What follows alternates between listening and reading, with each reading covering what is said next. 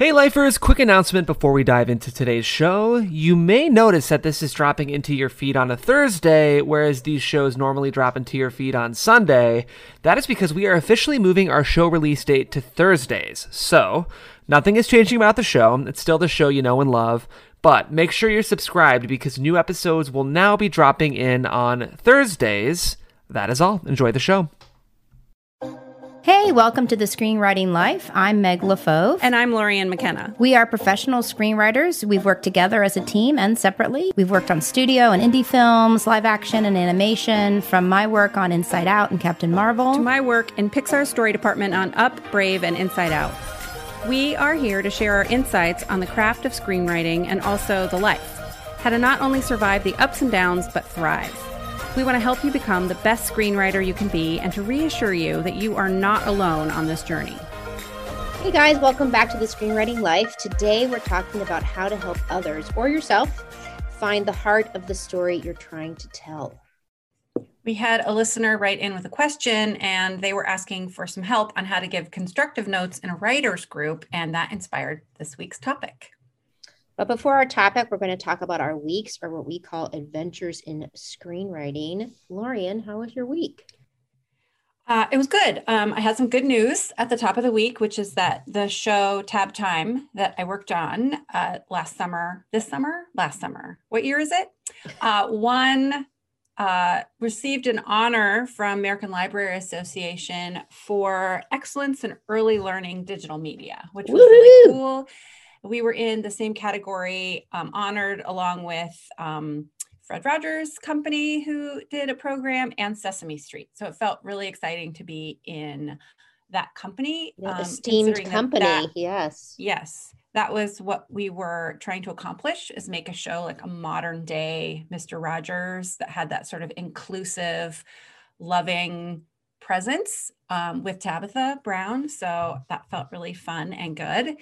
And um, and then most of the time I've been spending rewriting on the script that I wrote a while ago.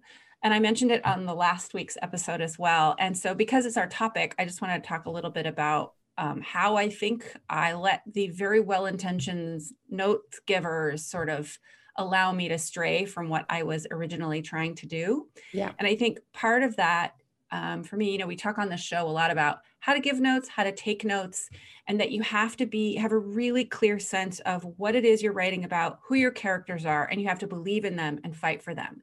And I gave that up really quickly for some reason. Um, the show is really personal to me. And I think it was such a vulnerable writing experience that when I got feedback, I I let it unravel my belief in what I was trying to say, or somehow that I got any notes, I said, oh, okay, it's broken, it's wrong, I have to re- redo. And mm. I went through and I looked at all the many, many, many, I mean, hundreds of different drafts of this, and not just drafts like, oh, I changed a scene, complete overhauls, new characters, new frameworks, new settings, new scenes, new plots, like across the board. Like, I don't even remember writing a lot of them like, oh, wow, I had a character named that who did that. Okay, maybe I can use that in something else. But going all the way back to that first draft and remembering how excited I was about constructing it and the early feedback I got from the few readers I gave it to was really, really positive. And then I don't quite know what happened. I think people were asking me questions. And I think instead of figuring out what the answer to the question was and how to put it into that script, I heard it as a you have to do this thing and then took it off in some weird direction. I mean, I do love all those other versions I wrote and I spent a lot of time on them. But what I noticed is that there is a real simplicity in that first version I wrote. One scene, one point, one plot drives you to the next scene, right? It had a rhythm. I had such a clarity when I was writing it. And then everything else after it got sort of overwrought and overworked. I spent a lot of time on setting descriptions and justifying different things and just getting into it on a level that wasn't serving my storytelling.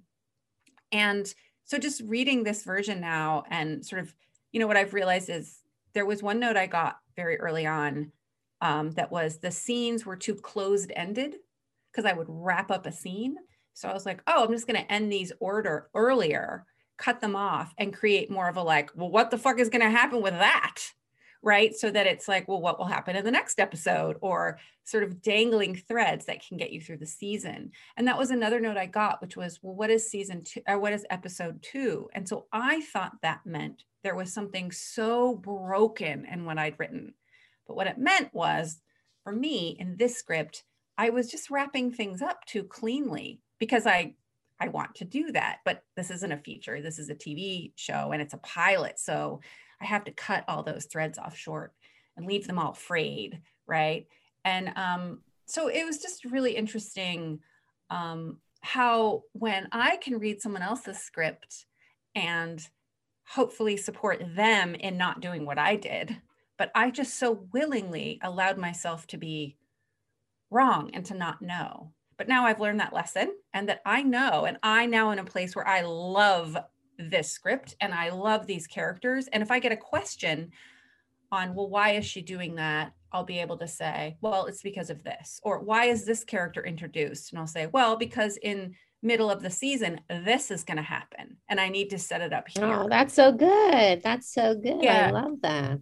And I'm really trying hard not to beat myself up about this because I do feel there's this constant sense of urgency. I think with screenwriters, with all artists, right? Finish it, get it done, get it out there, move on to the next thing. That, and I know I didn't waste all this time, but it does feel a little bit like I didn't spend my time as wisely as I could have. However, I wasn't quite there uh-huh. yet on the journey with this project. So I have to sort of believe. Yeah. I, and it's such I a personal project. It needed it might have needed that trip around the sun because it's a very personal project for you to even be clear about it. Sometimes it's just as important to know what it's not. So I don't think it's wasted time at all because yeah. you know as you go down the chute and it you go into the chopper and you're going to get more and more questions. You know because you wrote it. Like you know that won't work. Let me tell you, like it's just going to be like uh, good. It'll be a, a good sword and shield on the on the way to and I, I think it's so profound what you're saying about sometimes if we're too close and vulnerable, we can just throw it out and be like, okay, well, then that doesn't work and I'll throw it all out. Versus how do you go deeper? How do you pull it out? How do you see it better for what you're trying to do? And didn't you mention that you, there was a piece of dialogue that you oh, really, yeah. when you went back and read it? So I went back and read it and uh, there's a piece of dialogue a character has. She's a professor and she's teaching a piece of literature and she says this thing and I was like, "Oh, that's what that's what the whole show is about." And she is not aware of it that it applies to her. She's she's a compartmentalizer. Um, but I but it was like, well, this is what the show is. It is so much bigger than the plot. Right? I had this idea right. it was about the plot somehow and her journey and her struggle. And it's like, no, it's this big thematic thing. And I was in there when I wrote it. I just, and it must have something to do with, you know, fraud syndrome, being intimidated by people who are really smart, giving me really smart notes, thinking, oh, they must know something. Um, right. Um, and external validation. I want to please. Mm. If I mm. write it this way and they read it, they'll think I'm a great writer. But what kept happening is every draft I delivered for someone to read, they'd be like, well, mm, like it kind of got messier and messier and muddier and muddier. And mm. That all like I want people to read it and like it and love it. And I want to set it up and make a show and work on it for the next 15 years somehow because it'll be the longest running TV show in history. Um in modern you and SpongeBob. yes, right. And um but uh, most important is that I can only do that if I believe in it and I know what it's about and I love it. And it might not go, but I have to take that conviction to every project I have. And it's a really scary, scary idea that I'm not writing to please you guys or a producer or my manager or someone mm. else and that I'm I'm telling stories because I'm curious about things and I want to investigate things, not that I am trying to I mean, I am trying to sell stuff. It's just it's a tricky place. It's a, no, it's a business. tricky, it's a tricky compromise and and balancing act is maybe a better. Uh, but yeah. I do believe that even when you're writing features for big studios, a very big element of it for them is what your passion and what you believe and either you, why you took that writing gig or why you sold them this spec because that they they do get that's the rudder. And hopefully before you sold it to them you realized you all had the same rudder right? When you don't that's when it all goes kaplooey. But um yeah i just that it is a big piece. And sometimes when you're on a gig you realize I've written to my passion and it's not fitting with the director, it's not fitting with what the studio is. And that's why they have to get another writer because that's not what I that's that wasn't how I connected. Like it is a very big part of it. It is an artistry part that even the money men, so to speak, the money ladies understand that that that is who they're looking for too. So it's not about abstinence or stubbornness. It's about um, connection to yourself first. Uh, and I think that's that was so brilliant. Thank you both for speaking on that. Can I can I ask a follow up, Lorien? Because like I'm a lot of things are churning within me. Um, I I need to when I'm like in the notes phase, I need to guard against asking the wrong people at the wrong times for notes. Do you feel like there was any element of like self sabotage or like you were asking the wrong people? And I'm only asking you that because I have a habit of sometimes doing that. I don't think I asked the wrong people at all. I think I wasn't strategic about who I was asking and when and what I was asking for. Right. So I have people who are early readers who I really value and respect and who can read something very early, like Meg. You read my an early, early draft of this. Um, but then I got so excited about it and I loved it so much, I wanted to share it right? Will you read this? Will you read this? Read. And then it just kind of like became like this octopus out there, and different people had different versions. And then I'd give a second or third draft to Meg, but she'd have questions that kind of contradicted what someone else note and then what I thought. And it just got really, really messy. And then I started worrying about the market, right? So nobody I had read this was wrong and nobody gave me bad notes and everybody that i gave notes to i gave it to to read was like very supportive but i wasn't clear about and i wasn't able to answer the questions when the person was giving me notes right? Like well what is episode two? Right? Or what is the season ender? Or i hadn't done enough work in mm. order to earn asking for people to read it yet oh that's I really good this is a thing, a habit of mine I've been in for a very long time that I am working really hard right now. And this really sheds a light on it for me is that I get so excited when I write something and like my early stuff so much, right? That I'm like, read it, but it's not a whole thing yet. So I'm burdening somebody with the responsibility of trying to figure out what the hell it is and helping me figure out what it is. And um, but then I allow their questions to get in. Like I haven't spent enough time with it. Enough. I haven't done the work yet. And I think really that's good. a big part and of growth. Yeah. And I, like you said, yeah. there are maybe one or two people, three if you're lucky, who can come in at that early stage and help you in the right way. But you really mm-hmm. have to be careful that you don't self sabotage, either because you are trying to sabotage yourself or because in trying to get recognition, mm-hmm. and get some confidence or ground under your feet you you want you're actually not looking for notes and by right. you i mean the i mean the general you i mean all of us validation it's sometimes validation. you're not actually looking for notes you're looking for validation to say you know what keep going mm-hmm. and it's mm-hmm. better to say to somebody i don't want to get in the weeds on this I almost don't even want notes. I want big 30,000 foot view notes or support, but really what I want you to tell me is keep going. And that, you know, th- that's the right people. They'll be able to say that, yes. right? But you have to know yourself well enough in terms of seeing where you are. And by the way, everybody does this out of pros, everybody. Like this is just mm-hmm. part of artistry of, wait, what am I giving it to somebody right now? And, you know, to know yourself. So Jeff, do you you think you sabotage? You're giving it to people who are going to be critical just for that part of you that's trying to get you to so. stop writing?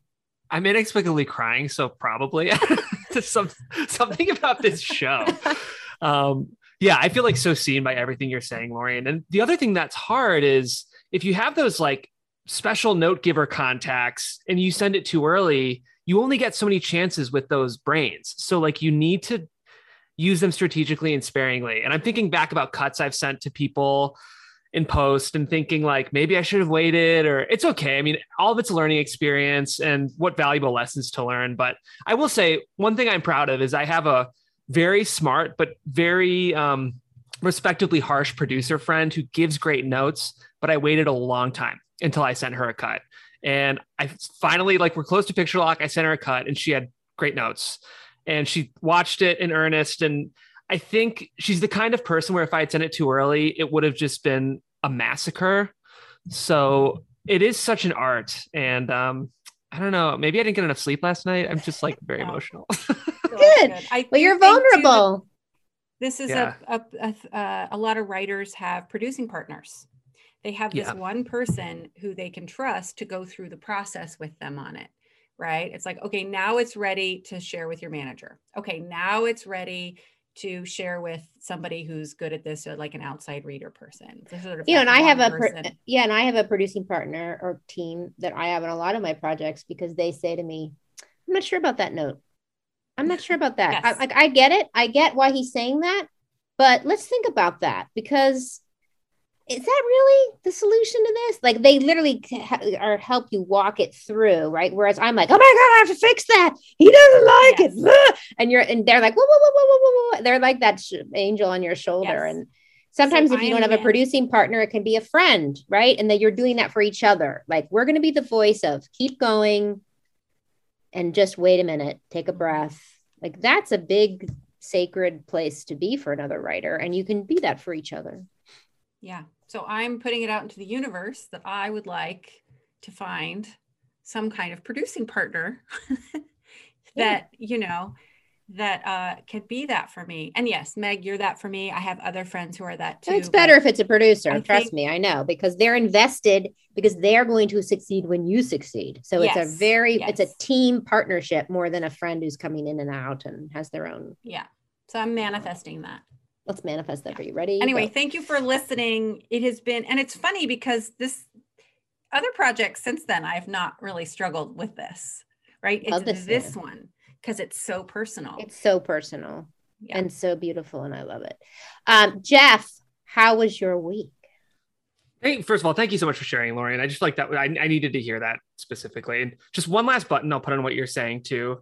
I think like what you need to remind yourself of is just because someone is brilliant doesn't mean they're implicitly correct on something right? When I send things to smart people, I'm like, oh, they have to be right because they're a smart writer I respect. But at the end of the day, so much of what you're doing comes from your own heart.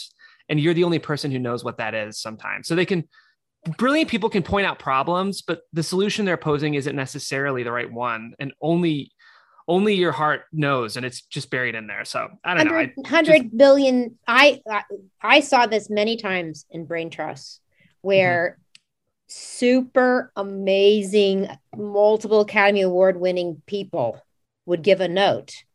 And the you the the the immediate instinct is, well, I have to do that. And I could sit back when it wasn't my project and be like, oh, that's a good note. And he should not take how the how. Because the how that this other director is saying is that director's version of the movie and what he would do with it thematically, emotionally, blah, blah, blah, blah, blah, blah, blah. But that's not, this director is actually doing 180 degree opposite of that. Like literally 180 degrees opposite thematic. And I was like, oh my God, I have to go talk to that director. I don't know about that note. Like, I understand the the reason the note is being given is valid. That is happening in this and that story does not work for that. You have to go look at that. But the how he's telling you even though he's a genius holy smokes be very careful. And you could see these things go off because you do want to take those notes. We all do. We all do. We all do. Um and you know so you're not alone jeff. You know i've seen the big the big the big guns do the exact same thing because it's if you're in a vulnerable place and you grab on a lifeline, right? And it just takes Absolutely. some time. It's why at Pixar, after those brain trusts, there's always a 24 hour, 48 hour shutdown where nobody's talking and you just let the director process.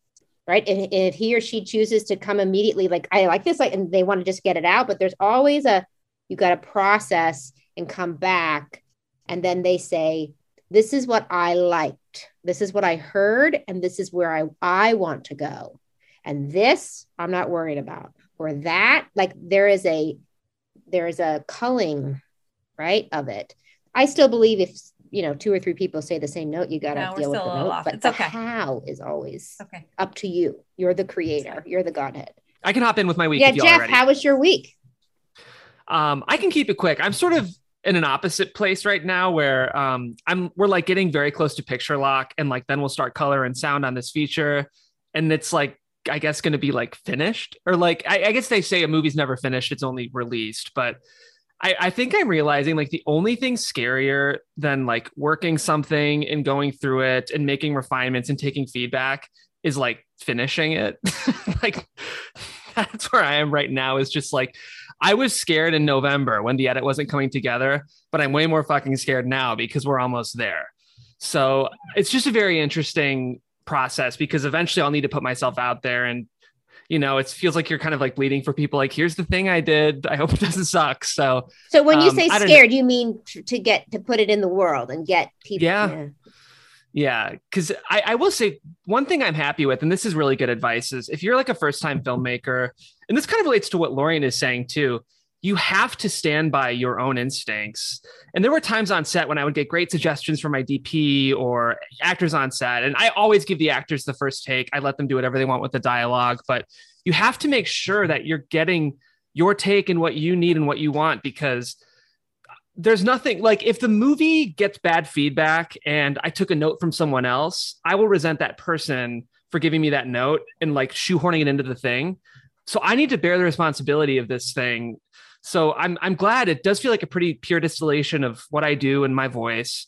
Um, but of course that's even scarier because then I have no one else to blame for what it is. So I don't know. I just no, but think, it's such right. the perfect bookend to what we're talking about. She's at the beginning of a yeah. project saying you have to know yourself and it's yours, and you have to own it, and you have to know it deeply and own all of it. And you're saying, because by the way, when this goes out in the world, you actually that's the scary place to be, but it's the best place to be mm-hmm. because yeah. Lori and I did a project once for a network that by the end it had been so noted to death that we we literally I was like, Lori, if they green like this, it's like a burning ship going out to sea. Like we're gonna drown and be on yeah, fire. Like I please don't green light it because it just became a whole other thing and it, we didn't own it. And that was a really good learning lesson. Yep. Yeah. So yeah, I think just absolutely. encouraging people that like, yes, I understand it is terrifying to actually do the thing that is your voice and your thing.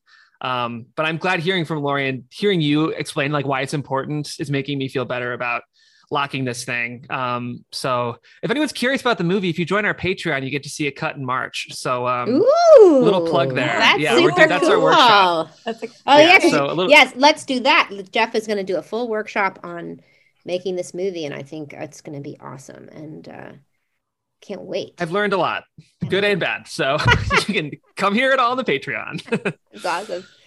I think the the most terrifying part about this process, being a screenwriter in Hollywood, is that you just keep learning. Sometimes you have to learn the same thing over and over and over. And then sometimes you learn something and you're like, oh my God, if only I'd known that five scripts ago. Right. But I, I, I wonder if there's a place where you can get where you're like, that's it. I know I'm done.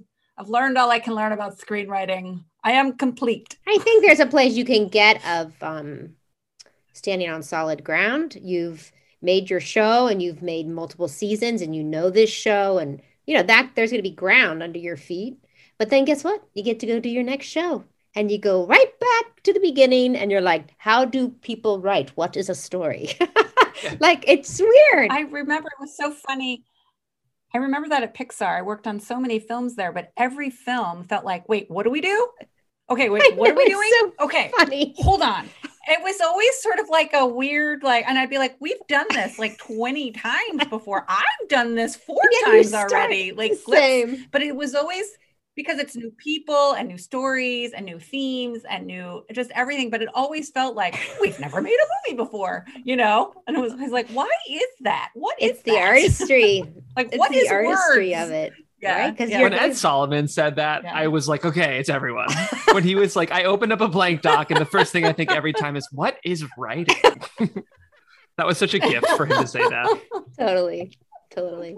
Uh, my week I went to a wonderful uh, think tank run by an organization called the Center for Scholars and Storytellers.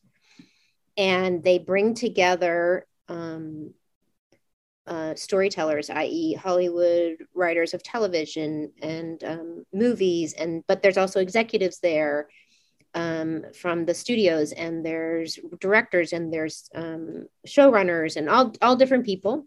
Um, and then on and then the, the, other people that you're talking to are the scholars who do the based research and are out in the community working on different topics so for example this think tank we divided into different groups so one topic was um, how foster youth are seen and portrayed in stories, movies, TV shows. Another one was how the parent teen relationship is portrayed, um, race, um, um, you know, uh, LGBTQ. And um, I was at the table for um, male identity, which was really fascinating because I think there's a lot of talk, at least here in LA. I can only speak to my own bubble, I guess, of support and language um, and scaffolding for the people that need it in terms of women and people of color and the LGBTQ community. That is something that is in the ether, right? But um, young men don't have the scaffolding and the new words because they're in a whole new world and the even the um, even the the the people that to look up to it's changing so fast for them and i have two teenage sons which is why i think she put me in this group. And i see it in them you know especially my oldest where he's like well i guess i'm the bad guy. You know and that's not a way to grow up either right? Uh, and you know really looking into male aggression and really looking into toxic masculinity and how how are we representing men on the screen? Um, so it was really fun because they had a tip sheet um, for writers or any storyteller to think about like when you're creating a male character. Um, so, for example, eh, show boys and girls playing together, which seems simple and yet you know is a is a something they really want to see more that boys can have female friendships at an early age. Show um, of course tough men being vulnerable. Show boys doing more chores is an interesting one. Um, because American girls aged 10 to 17 spend two, two more hours a week chores than boys. Um, and show boys playing with typical, not just typical toys, let them serve different things. Show boys being caring and having close friendships because too often boys are not told to have close friendships. Um, you know, that's a big one, I think, right?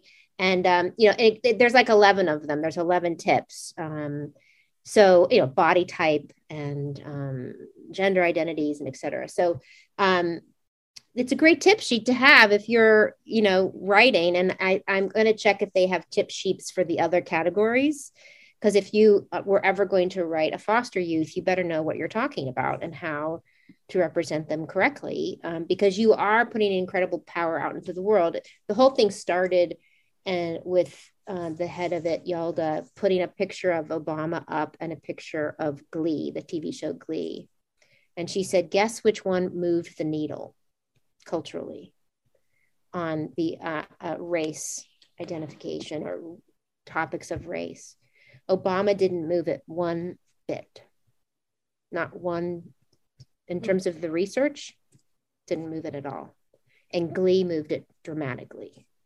So our stories have huge impact in the world. And I think it's super important to talk about and think about.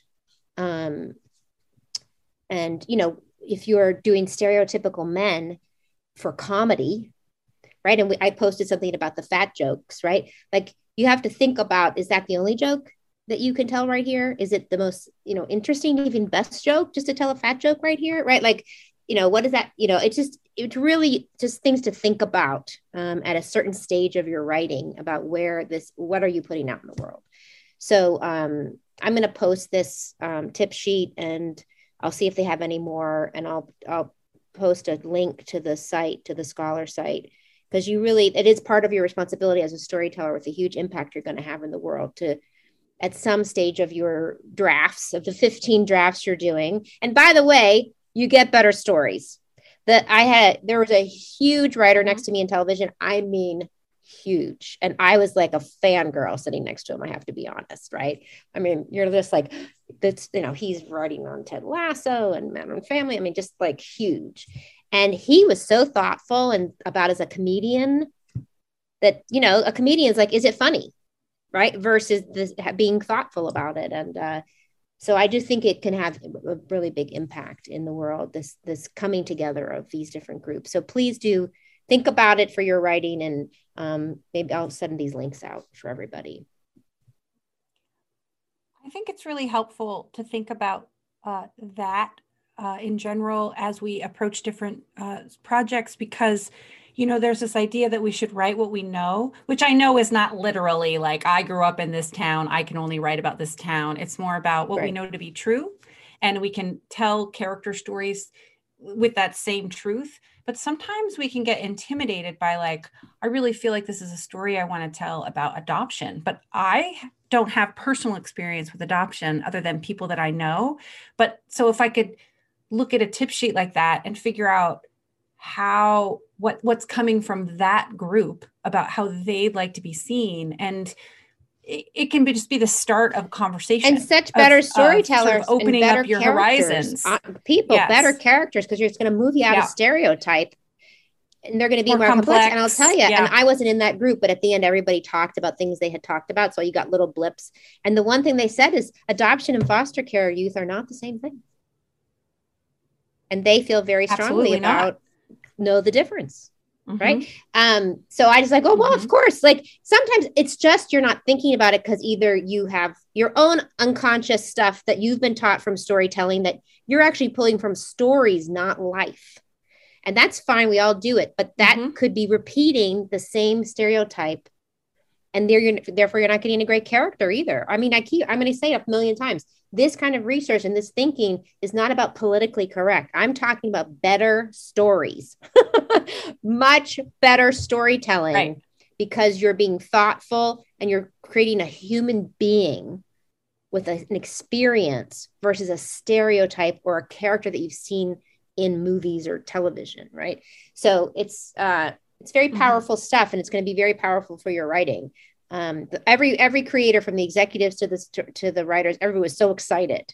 You know literally like you're hearing stories and you're like oh my god that's a great episode. That's a great thing. Like it was literally i could see everybody writing stuff down. It was like amazing. It's like that's so good. Um so that was my week. I did that uh, this week. Um so Very shall cool. we get in? Oh well wait before we get to our topic jeff everyone's favorite part of the show we got some apple podcast reviews the reason we read these is because we do feel like this show is it's not at all just the three of us. It's so far from that. It is so much the community. You all offer nice words about how much our, our show means to you, but at the same time, your community engagement in the Facebook group and on social media and in person at festivals means just as much to us. So, to honor you and all of your voices, we'd like to read some of these five star Apple podcast reviews. Um, this one comes from Jade Shine, who says, Beyond a podcast. Do any of us even remember when we weren't thinking about vomit drafts or lava? I've listened to so many screenwriting podcasts, and many are great, but no others have created such a great sense of community and shared consciousness the way that the TSL podcast has. Can I pitch a screenwriting life retreat? Absolutely. Listen, I love that. Yes, idea. it's on the Facebook group. It's been circling uh, of the, to do that. So yes, Sounds we're amazing. thinking about it. But someone's going to have right, to help I will us. read them. Um, yes, but I get my I get yes, my own yes. room. I'm not Somebody's sharing gonna have to help us put it together though, because yeah. Um, yeah. All right, this one comes from Toujours Purdue, who says, not just for screenwriters, witty and practical, Meg and Lorien's real world approach to craft inspired this dabbler to finish one long dormant novel and two flash fiction stories, many of which were recently published online. Most importantly, they reminded me that storytelling is a gift we dare not ignore. We don't need to give ourselves permission to write. It's something we must do. I can't thank them enough. Oh, that makes me so happy. Yeah. Congratulations. Whenever I hear about novelists, I'm like, oh, they're like the real writers. I know, like seriously. I'm like, oh my God, you wrote a whole book. I know, exactly. That's a lot more words than we do. Um, so thank you so much to those who write in these Apple, um, these five star Apple podcast reviews. Um, not only do they make us feel good, but much more importantly, they um, uh, boost our show up in the algorithm. And um, Megan, Lorien, and I do this because we're passionate about mentorship and mission. And um, one of the best ways that you can join that cause is by just hopping on Apple Podcast and writing a quick five star Apple Podcast review. If you don't want to write a review, you can literally just hit the five stars and press submit. But you're all such good writers. It's nice to read your words as well. It is nice to hear your words. And I hear you all going, I'm going to do that as soon as I'm done. And then you're going to get go get a cookie or you're going to get a phone call and that's going to be that. So try to remember. Um, okay. Okay. Topic. So we got a question from a listener who is anonymous. So we cannot credit them, unfortunately, but just know we read these. And um, this is the question that we wanted to put the show around. So in my writers group, I feel like I'm not giving useful notes for the most part where the others give me such great, thoughtful notes on my work. How does one learn to read a writer's really rough pages and ID spots where they could make things work better or ID foundational story problems? So, you know, there's a lot packed in here in terms of, oh, great topics that we could do. So we're just going to take it and and talk through some things. Um, for me, one of the most important things to think about when you're giving notes, and I'm trying to teach this to my 18 year old as well, who's starting to write and give notes to his friends, which is um, I think the most important thing is to ask questions versus come in and with prescriptive uh, things or um, you know of course it's always good to say i didn't understand this or please could you make this more clear or whatever but it, the questions still are i didn't understand this therefore what? Why? How? That that's still a question because it is the storyteller's dream and you may be mixing up the metaphors. You may be projecting your dream onto theirs and you're completely missing the boat and you're going to send them off in a direction unintentionally that isn't their dream so i always ask questions first and the questions I ask her, I try to go immediately down into the deepest core story engine uh, topics, shall we say, elements, pieces of the engine. Because every note, in my opinion, and we've talked about this, are symptoms of a deeper disease. So, you know, especially in like a writer's group, you're going to get a lot of maybe top notes, which are symptoms and those questions by asking them questions like well what is this about for you? Right? Thematically emotionally you know thematically emotionally is the first element core element of the story engine which is why do we care? What is the emotional what are you emotionally trying to say through this character's journey and experience? Um you know and i'm speaking specifically to features and i'm very interested in lorien's take on television and how this you know, I do think TV shows episodes can have thematics. I think whole shows can have thematics as a show. Um, you know, why you might be asking a question, you know, sometimes, especially for an indie filmmaker, they have a question about the way why human beings are the way they are. You know, look at Blue. Uh, uh, and you know his question about can you live and not live when the trauma and the loss is so great how do you live without feeling anything um, and then he just does it over and over, smashing, you know, life in at her. Um, that having that question is the hardest one to get, of course, into the conscious brain. But even if that writer can give you a bucket, it's about injustice, it's about what, where are we, right? That at least can get everybody else's notes coming towards kind of what they are, the the arena that they're in, right? Um, and from there you're good you could uh, you know world building questions are important but i think they're mostly important in terms of the character. They're they're just metaphors right for what's happening to the character. But do you understand the world? And i don't just mean sci-fi.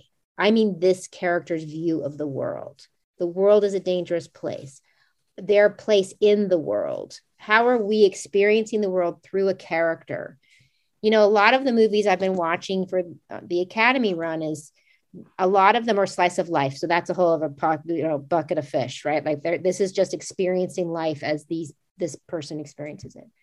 But um, there's some that there there is a there is a version of storytelling that is take multiple you never ever get into anybody's emotional point of view like you you just keep bouncing around and they're intellectually interesting, but they're not emotional to me. I don't, I, and I can forget about them other than maybe the beautiful visuals. I don't feel like they ultimately rise up. Even Don't Look Up he's it's so emotional and you're so in that character's point of view even when he's even though he's got a lot of characters when he's in it he's in it so deeply that uh, and he's picked really the two to the two to really spine it right? So what is their world? How do they see the world? Get me in there. And um, uh, the other elements are tone. So you could be asking genre questions. Um, again world and tone are, are kind of last or just help orient you to what is it they want right? Sometimes you're going to be surprised when they when you say, "Give me a movie that's in the same tone," and you're going to be like, "Oh my god, it was a comedy." like you better know that. Like, what if you don't know? What if you didn't laugh, so you don't even know if it's a comedy? Um, so those are kind of the bigger things, and then you can go into, you know, do you understand what the main character wants emotionally, or in the plot? Desperately wants and what are the stakes to that want both emotionally and externally like if they don't get it i was just talking to a writer this morning and i was like i think this is an emotional want which is great i mean i but i don't know why he can't just in the middle of it go you know what? This is too hard and go home. Like he can. So he's not locked in. So how can we get that? How how can we lock him in but not from an internal point but like why would we would he be locked into this journey? And the other thing I asked him today, which I was like, "Ooh, this is I should share this with our listeners," is um because it's just an outline stage. It's just really broad, so it's we're he's just starting to turn it up, and I was like, "This is a weird question, but what would his I want song be?" And he was like, "Well, oh man, that's a cool question." And he started to tell me his I want song, and I'm like, "But that's not really an I want song. You're telling me all the subtext. They don't sing the subtext." Right? Moana sings about I don't know why, but I want to go past the reef. I want to get in a boat and I want to go. But then there's her debate. But you know what? I have our responsibilities here and I love my parents. And why would I want to go? But you know what? I kind of really do want to go. Like, I was like, oh, maybe we should, as a as for our for our listeners on Facebook, we everybody should start posting their favorite I want songs because they're really great instructors to what a want is and the debate and the problem of the want, and that the antagonist sometimes actually has a good point of view of why you shouldn't want it, which makes it harder for you, right? So, um, and because this is a child protagonist in this writer that I'm talking to, so they tend to be not transformative, but claiming their wants are valid. So he would have an I want song, right? Like think about Aladdin. I just want to live in that palace. I just want to be somebody else, which you're like, yeah, I totally get that. And then, but he has to learn but you actually still have to be yourself, whether you're in that palace or not. You, you're right. So those I want songs I think are fun. So knowing that want, knowing that longing is a great word. You can ask about that. What are the conflicts to it? You can add like these are basic questions. And I know you're going to be kind of like, what? I can't in my story group ask that. Oh, yes, you can. We do it at Brain Trust.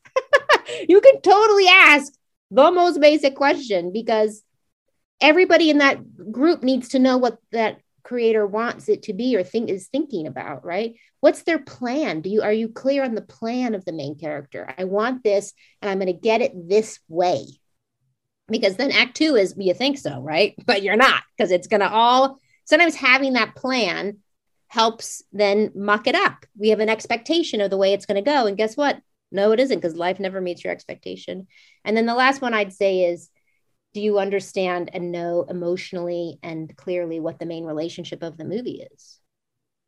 Um, I just was talking to Josh Cooley, who I wrote in, Inside Out with, and we were talking about how, oh, you know, at one point there was a, a lot of talk of is it is the main relationship with sadness or is it Bing Bong or is it Riley? Like who's Joy's core main relationship with? You know, for me it was sadness. She's structuring it. She's the thematic. She's actually changing her. So like or Dory, uh, with with um, Nemo's dad, Marlin. You know, like what is that core relationship? That, and it might be with the antagonist, by the way. It doesn't have to be with a buddy. It could be with the antagonist. Um, so those are the kinds of questions I would ask, and those answers bring on more questions and more illumination. And you sort of course, sometimes you're going to say, "I just didn't, I didn't, I missed that," or "Here's where I got lost," or "Here's where I stopped, fe- I, I stopped feeling it," or even understanding what's happening that's good for a writer to know of course too i think um, so that's my thoughts and that's very feature driven so lorien i'll have you jump in now that i've i before i i think a lot of it is the same for tv but i think there's something else under this question which is this uh, fear or need of uh, at least that's what I responded to of having to earn your spot in the room at the table and in the group. And you know, I'm a part of a writers group that we don't meet that often, but it is from my point of view, very fancy writers who intimidate the hell out of me. And I would early on would feel like, why am I here? Why everyone here must be thinking, who is this? Why is she here? And I would do my best, but so much of my time in the reading it, listening to everybody else was spent tr- worrying about that this and so afterwards i get in my car and i just cry the whole way home because i just felt so uh shame. I felt shame about sort of like not earning it enough not being as smart as other people not being as prepared or or just and so I, I really got myself wound up. And then i had to realize like okay look if they don't want me in the group they're going to kick me out. So i'm just going to chill. And realizing that that was not serving me giving good notes that was not serving me because what my role is is to read thoughtfully and you know to uh, be prepared how i prepare what my process is which is different. Some people bring notes. I like to show up having read it and thinking about it and then listening to what other people have to say and listening if I agree, if I disagree, if that sparks some idea with me. And then if I do say something, you know, sometimes I can leave a meeting and like I said one funny thing and maybe it had to do with what was the script or not, but it brought everyone some joy for that moment, right? And that was what I brought to that meeting. Um, other times I might say something that isn't quite right, but it might spark someone else's idea which leads to another idea. And the and you know when when i was in the hot seat it was super overwhelming because i had that same sort of feeling of being overwhelmed. But um i wasn't listening to who was saying things. I wasn't keeping track of that. I was trying to listen to the conversation and what was happening. And it's the same thing running a writer's room I'm not keeping track of which writer in the room came up with what idea. I'm listening for the flow of the conversation. And sometimes a writer just needs to sit and listen. And at the very end, comes up with a question that really pushes us to the next level. Sometimes in a group like that, and not necessarily in a writer's room, but in a big group, in a writer's group, a small one, you might not realize what you really wanted to ask until after like you're washing the dishes, you can reach out to that person and say, Hey, I had a thought. Is it okay if I share it with you? Right.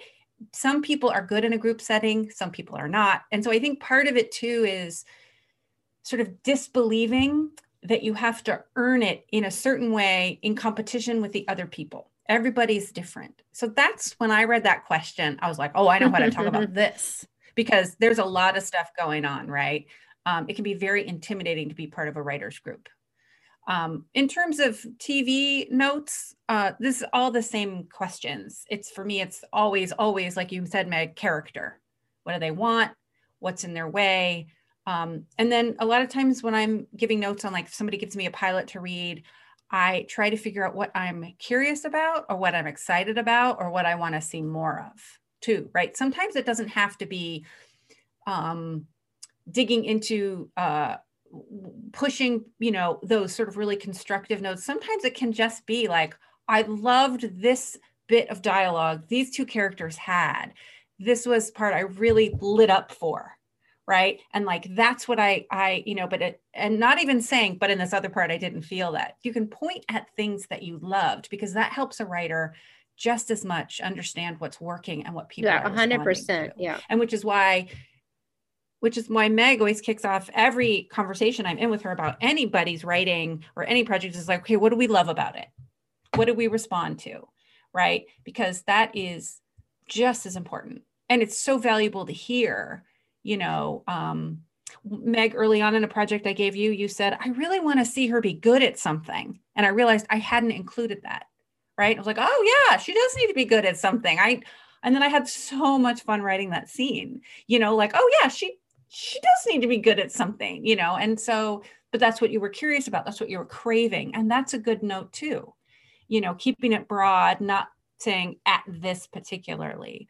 So, but I think it's trusting yourself, what you're curious about, according like all of Meg's questions, they're such a great guideline, like being prepared, like, okay, I'm curious about what the what the tone is what's the genre is this a comedy and i missed it is so but also just trusting that you are the right person in that moment to have read that because that is such an honor to be able to read someone's work to be there to physically or on zoom witness the process with and for them and to um and to just know that you don't have to earn it by being the same yeah, as absolutely. anybody else. It's a really good point, Lorien. That whole thing about um, being good at something I learned right when I worked as an executive with an actor. Um, because actors really want to learn something and and create behaviors and um, be actively behaving in a scene. They don't want to just sit there. They don't want to just resist something. Like that's the hardest acting you can do to do nothing, right? Um, so uh, to do to be to receive information is is equally as hard as to be the one giving the exposition, right? Um, and you know, it would always be, you know, if a character, so many, especially young emerging writers, write shut down characters because that's who they want to write about. But what are how, how are they shut down really good? Like their their unique way to shut down is kind of fascinating and they're kind of really good at it. Like the way they avoid people is smart. You know what I mean? Like why are they the hero?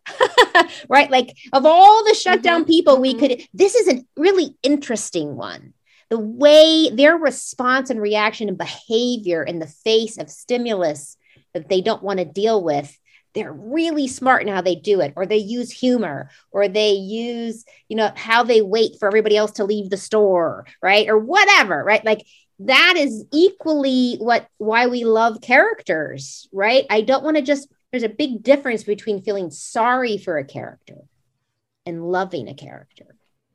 And uh, too often people think pitying somebody a character is connecting to it and it is not. It actually distance you from the character. Intellectually you might be with them but i'm not with them. I'm pitying them. I'm separate from them versus oh i, I am them. I, and i kind of wish i was them because that is such a i would have never thought to do that but you know it's almost like a fantasy that if i was that shut down i'd be that good at it, right? Um, or hysterically bad at it, but their response to being hysterically bad at it is so endearing, right? And feels so, you know, like Will Ferrell plays this often, right? Or the arrogance is so big and silly and yet oddly good at it, right? Like, and that it creates that persona that you just love him, right? Um, and I that's the ball game, right? Like if you can create a character that people connect to, especially in TV. And I want to come back every week and watch them like the great. I just every week want to see what those characters are going to do because they're so bizarre and wonderful and human and not human and mm-hmm. talk about being good at something or not. Um, you know, he's good at really being bad. he's, horribly mm-hmm. good at it. Mm-hmm. Um, so it's just a really big it, it that's the ball game to me and it's what i do draft after draft after draft trying to find it right uh, and that's why i just do a lot of free writing and just talking it out with somebody can help too right um, so i think just remembering to just to echo what you said meg about asking great questions remembering that your job as the note giver isn't necessarily to pitch the show you wish you were seeing it's really to pitch the show that is the purest essence of that writer's version of the show. So sometimes you'll be reading something and you'll think, I would love to see this played maybe straighter or funnier, but that has to do with your own taste. So I think, um, you know, sometimes those instincts are good because they can push towards a better story or a better moment. But deciphering whether or not some of the instincts you have while you read are this is how I would write it versus this is how this writer should be getting closer to the beacon of their own story. Being really thoughtful about that's important because i've gotten notes before and of course you after the fuck you fuck me whole saga you think well maybe this person was just pitching me their version of this you know? And they weren't actually pushing me towards my version of this so. Yeah and sometimes it's um you have to think about um the note that there's an issue there is relevant but the how who knows? I mean, even when you get the note, I don't know, maybe that'll work. Who knows? Because you, I also, when you do this enough, you know that well, that'll change this, this, this, and this. And you don't even know how much is going to fall down until you get in there and start doing it. And you're like, well, then that the whole second half fell down. And it was the only part that worked. So wait a minute, wait a minute. How do is it worth rebuilding this whole thing for this one note, this how? No, because it's not even on my theme. So wait. So I'm not saying don't try the hows, but don't get married to them and don't think they're right. No, no, no, no, no. The how is just there to illuminate the what is wrong, the, the the note under the note. That's all it's there for. Yeah. Um, and you know that specific writing craft stuff is interesting, read- Jeff. I don't generally give those notes, like page notes, but I can see how that would also be vulnerable for some craft. Sorry, Lorien. Yeah, I was going to say sometimes you don't know what the writer's version of it is, and that's why you're asking questions. Um, so it's for me, it's always rooted in curiosity, right? Like I was curious why this character made this choice, which for me means it wasn't earned. You didn't set it up the right way. So if you tell me in our notes session why they made the choice, I'll be like, oh, that's great. Well, how can we put something, how do we establish that so that I want them, I'm with them when they make that choice, whether than it coming out of the blue. So it's really, it's, I don't know, that's not a page no, note. That's a character That's note. a character note, right? Why did they do that? Right. A great point, earned. though um, because so often questions if you have a frustration with something or something doesn't read for you correctly the bad version of giving that note is this doesn't work or this is bad or whatever whereas the way Lorien's framing it is what was your goal here because then you're actually pushing the writer to give the solution themselves i think right and you might not have mm-hmm. the answer which doesn't mean it's wrong, which right. is what I learned, right? If I don't have the answer, if somebody asks a really good question and I'm like, "Oh no, I don't know." The my first impulse is it's broken. It's I have to rewrite it instead of why is that question coming up? What haven't I earned? What's not making sense? And then you have to go back in and and dig in on a deeper level rather than writing a new scene completely out of context um, I'm really good at well, that. Well, and sometimes in those in those groups, if the the writer doesn't know the answer, um, you can have a, everybody start throwing out what it could be, right? And that's very valuable because it yes. might spark. But that doesn't mean any of those are right. like that's just a sh- that's, that can be and really it can be overwhelming, overwhelming right? Yeah. So your brain has to be able to be like, well, that's mm-hmm. the smorgasbord of possibilities but I, you need your process has to be how do you relate to that smorgasbord like do you need to just ignore it and go away and do your own thing i like to just go taste a lot of it and see what tones down into me and feels right and gets the engine moving right i like i like having the smorgasbord like i feel safer I, it's so funny i feel safer with it like oh look mm. at all these possibilities and look i can try all this stuff right mm. um as long because i'm not saying they're the authority there, there's no have to and shoulds out there. Right. It's literally like going up to craft service, right? What do you feel like today? Does it work? Whatever. So chips. chips. I know it's always it's chips always cookies, chips, but um, I'm the sweet tooth and you're the salty, right? Um, so super quickly too. Yeah, go ahead. So salty. Um, I'm one so last salty. thing: if someone sends you material to read, we may have said this on the show before, but the first thing I always do is say, "What kind of feedback do you want?" If you want me to read this and literally tell you I love it, there's a version of notes that I can give for you. Uh, that's where I am with the movie right now. Like this is pretty much locked. Just tell me you like it. yeah, right. Um, so, but that's helpful, you know. Or like right now, I'm asking for score notes.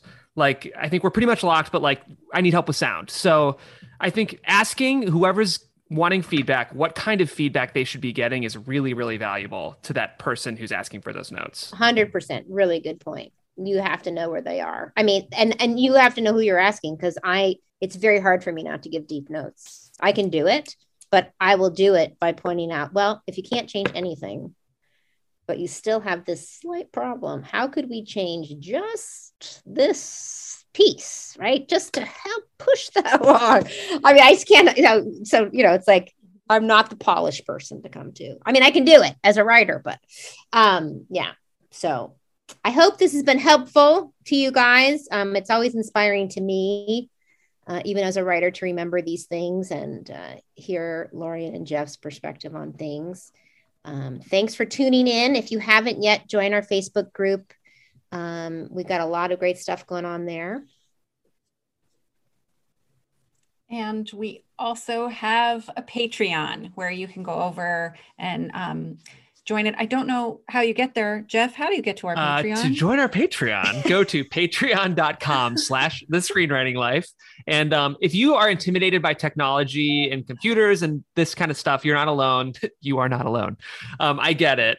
Um, it's all, if you just go to that website, patreon.com slash the screenwriting life. I put up a tutorial giving you like the full nuts and bolts of what it is and how it works. So don't be intimidated. It's fun. We're all a bunch of fun lovely goofy nerds over there and we'd love to have you join. Yeah we're just doing workshops and just a way for us to meet you and, and help you more directly and um, also give you more information than we can do on a podcast. Yes it's very very fun. And um, yep right leave us a five star review on apple podcast. And remember Thanks for tuning in to the Screenwriting Life. We love our community and we want to get to know you even better. Join our Facebook group at facebook.com slash the screenwriting life or email us at the screenwriting life at gmail.com to have your question considered for the show. You can also suggest topics by emailing us there. Also, we'd love for you to drop us a review on Apple Podcasts. Even if we don't read your review on air, trust me, we have read it, and not only does it mean the world to us, but it helps other people find the show. We've always been driven by mission and mentorship, and reviewing our show helps expand that mission. And of course, until next Sunday, happy writing.